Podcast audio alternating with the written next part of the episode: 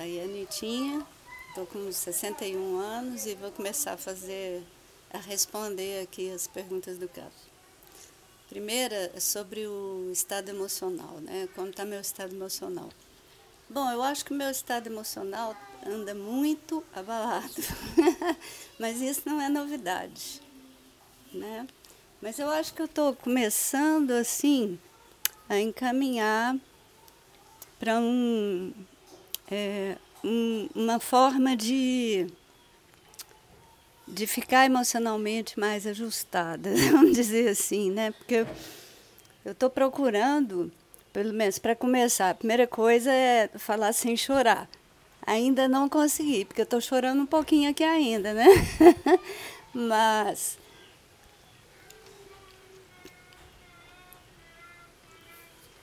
para um pouquinho.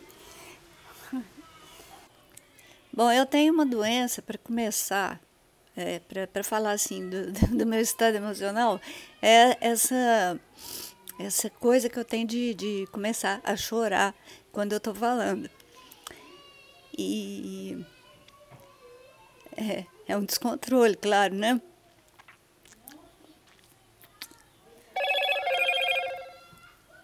É, então, é, eu estou tentando. Vixe, eu estou tentando vencer essa coisa, né? Que eu não venci ainda.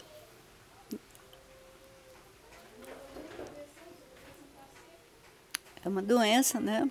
Eu sei que é uma doença. E vamos lá, isso é só para para retratar que assim que eu não estou ainda bem.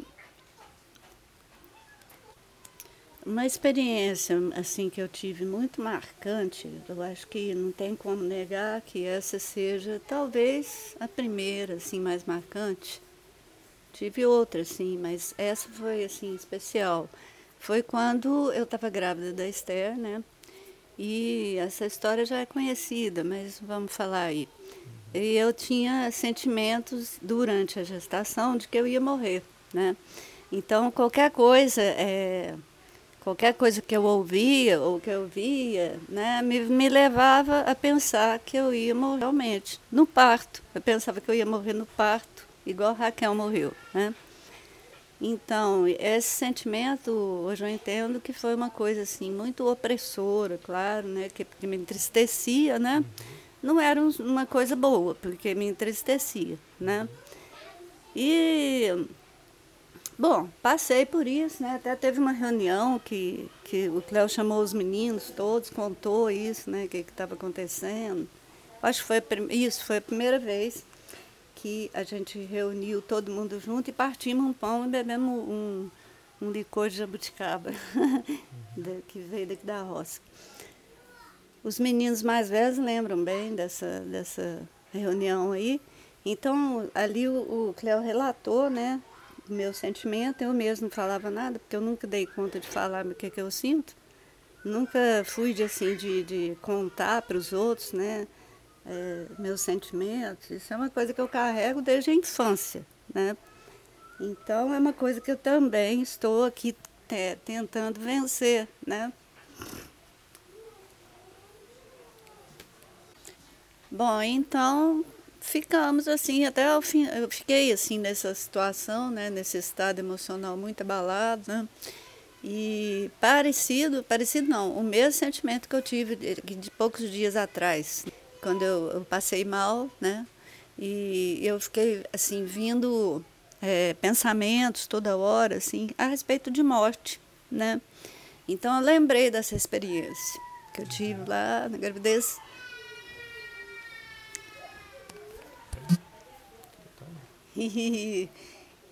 E, aí, pronto, chega, chegou um dia, né, quando já estava no final da gravidez, eu comecei a sentir contrações e tal.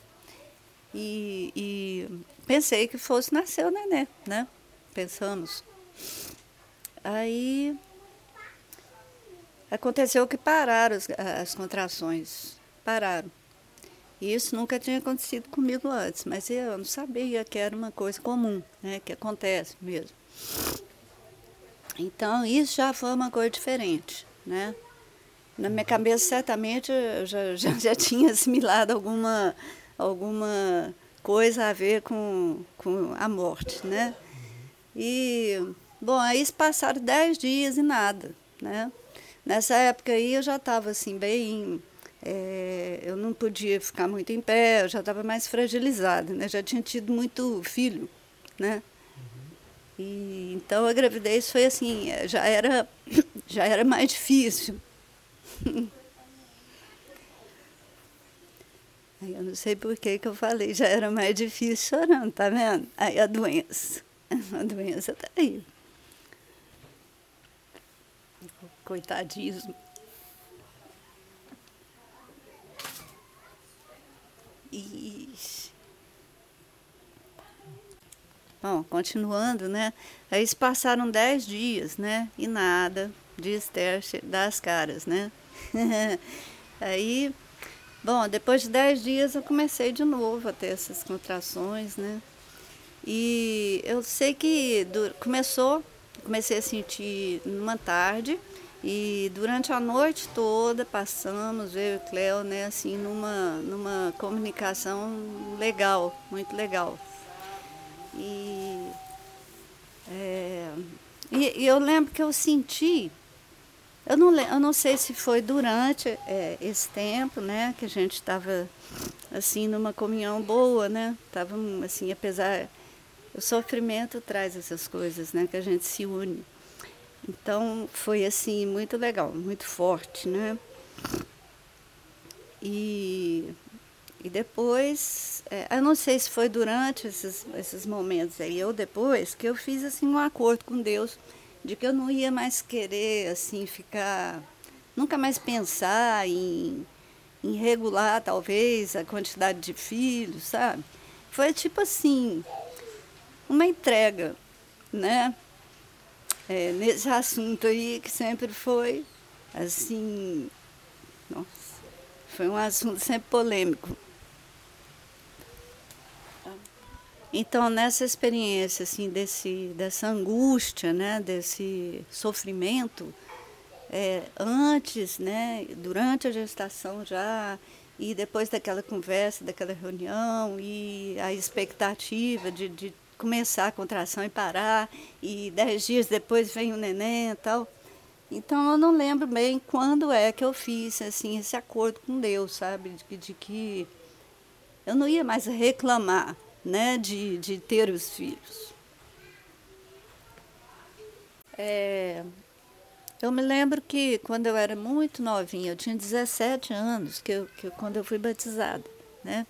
E eu, né, nessa ocasião, é, eu fiz realmente um acordo com Deus. Eu lembro que foi uma coisa assim que eu entendi realmente que a minha vida eu ia entregar para Deus, né? Que Deus ia me dirigir e tal. E, e nessa experiência do, da gravidez, um pouquinho. Então, é, depois dessa experiência do batismo, é, essa experiência da gravidez da Esther, especificamente, é, me trouxe assim como que uma renovação dessa, desse meu contrato, desse meu acordo, né, que eu fiz com Deus quando eu era novinha, jovenzinha de 17 anos, né? Então foi assim, tipo um, um selo, né? Um, para para confirmar aquilo, né? aquilo que muitos anos atrás eu já tinha acordado com Deus. Atualmente, é, que a gente fez esse acordo de ler a Bíblia toda em cinco em cinco capítulos, né, aqui na vila, é, eu estou tendo uma experiência assim muito diferente com a escritura, sabe? Que eu estou assim entrando assim mais nos detalhes, sabe? Reparando mais os fatos, as reações das pessoas, dos personagens, né? E a gente todo dia assim com, a, com as conversas que sempre tem aqui, né? Durante o dia, é, a gente vai identificando, né?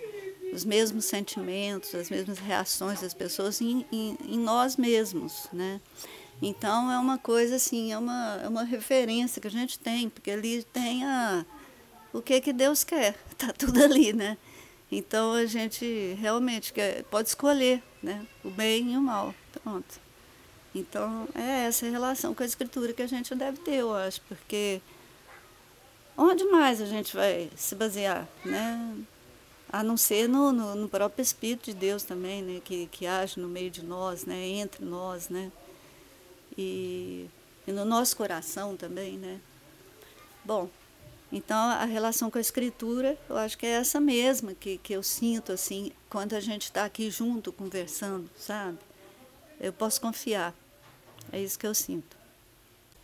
Bom, a comunhão, é, eu sinto que é, é uma uma situação que a gente está andando assim como se a gente estivesse preparando, sabe?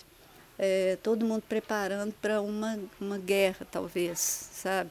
Então tem que cuidar dos doentes, aliás, tirar os doentes, né? É, tirar eles para fora do acampamento, cuidar deles, né? Ver se tem lepra na casa e assim ir limpando, mas é uma coisa assim constante que não para dia e noite, né? E eu acho que a gente está vivenciando isso aqui como nunca, eu acho. É um comecinho do processo, né? Eu acho que vai ser bem mais bem mais forte né, daqui em diante. Eu acho que eu, eu não estou acostumada com isso, realmente. É uma coisa que está sendo assim nova para mim e eu acho que eu não, não pratico. Eu não sei o que, que, é. Eu sei assim que é uma coisa muito grande, né? Que é o que a gente está se propondo a viver, né? Aqui, mas eu não tenho isso. Eu acho que o meu conceito de religião também não está definido, sabe? Mas a religião que eu, que eu vivi muitos anos sempre foi assim, uma coisa assim de. Uma coisa mais assim, superficial, né? Uma coisa de aparência, uma coisa de. Não é uma coisa assim real, sabe? De, de, de, de enfrentar, de guerrear, sabe? Mesmo e de enfrentar aquela coisa que é difícil, sabe? E não chorar, né? É uma coisa isso que eu acho que a religião verdadeira é isso, né? Visitar os órfãos e viúvas, né? Está escrito isso, nas suas tribulações. É a religião verdadeira. Bom, é, a Vila Barroló, eu, eu creio, né, que é um lugar que Deus separou para a gente aqui, que a gente é uns felizatos, para falar a verdade, sabe? A gente está pegando o boi, sabe? Que Deus foi muito bom de, de dar esse pedacinho de terra aqui para a gente, para a gente poder ter essa ocasião, né? De vivenciar essas coisas que a gente está falando sobre. Em qual outro lugar do mundo você poderia fazer isso? Acho que tinha que ser aqui mesmo, porque, porque é assim que aconteceu, né? Então é isso aí. Tá? Ah, imagina a Vila Barroló daqui uns 15 anos, gente. Talvez eu nem esteja aqui, né? Nem eu, nem o Cléo. Aí vai ter um monte de cabeças, né? Tipo assim, os cabeças lá das tribos de Israel. Cada casa vai ter sua cabeça, né? E esses, e esses cabeças vão se encontrar e vão, e vão entrar em acordos, né? E vão entrar em comunhão. E vai ter muita guerra certamente vai ter muita guerra por aqui para manter as cabeças. E assim, crianças, né? A gente não sabe se vai ter tanta criança como tem agora, mas esses meninos tudo adultos já, não que loucura.